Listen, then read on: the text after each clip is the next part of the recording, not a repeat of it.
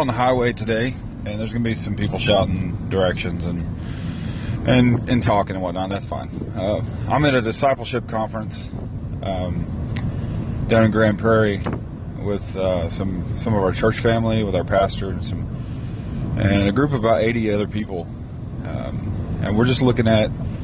Uh, being part of a discipleship network and what that is to us, what what discipleship means, what it is in Scripture, and so I've got I've got some people in the car with me. We're just gonna bounce some conversation off this morning. And so uh, I've got my wife Teresa, and I've got uh, Carl and, and Laura Robinson that are uh, are driving. Carl's actually our chauffeur, and he does a fine job at that. So, um, Carl, if you can while you're driving, just say a few words about discipleship. What this conference has been like for you. Uh, it's been really great. Um, it shows me how to be a disciple and how to disciple others.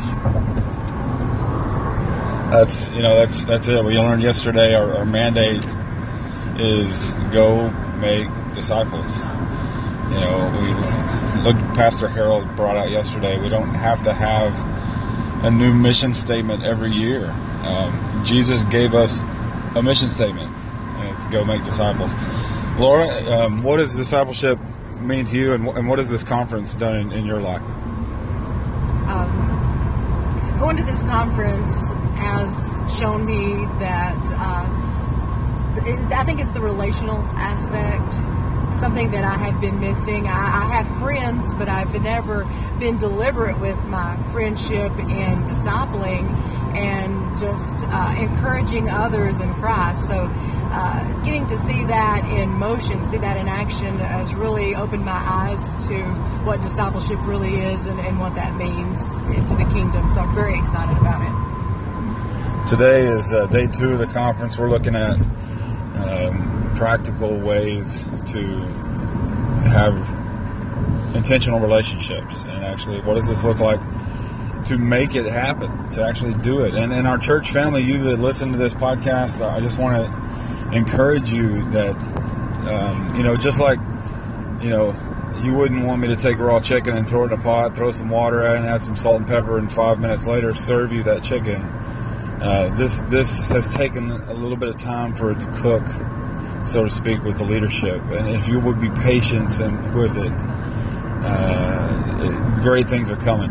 Uh, I'm just going to tell you, it's tasty, and you're going to want seconds. Uh, this is just, it's really good stuff. Um, part of why our church family is not already practicing this uh, strategical discipleship process is because we had to take some time and actually disciple our leaders because leaders in our church had not been discipled, and uh, you know it, it, takes it takes a little bit of time, and so uh, that's what day two is about. Is about practical ways to to uh, intentionally disciple and what this looks like. Um, my wife Teresa, as I said, in the car. I'm going to ask her, uh, Teresa, what has practical discipleship looked like in your life as you've began to disciple people? Uh, for me, as far as the conference goes, it's been um, kind of eye opening because I feel like in ministry I have tried to disciple people, but I have failed in so many areas, leaving key things out that I just didn't realize that I was leaving out because they weren't communicated to me clearly in my own discipleship.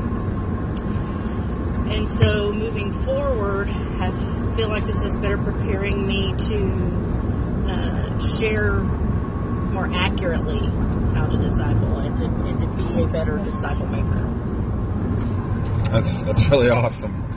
Um, that's so true too. You know, you know, you don't know what you don't know, and some of that boils down to where we're at as a church, not just locally, but I feel um, uh, even as a as a nation, um, you can't teach what you weren't taught and, and you don't teach what you weren't taught. And, and I think it's important to point out that it, this wasn't done you know, maliciously. Uh, we didn't miss steps of discipleship because we were on purpose trying to thwart the kingdom of God or, or stunt the Great Commission.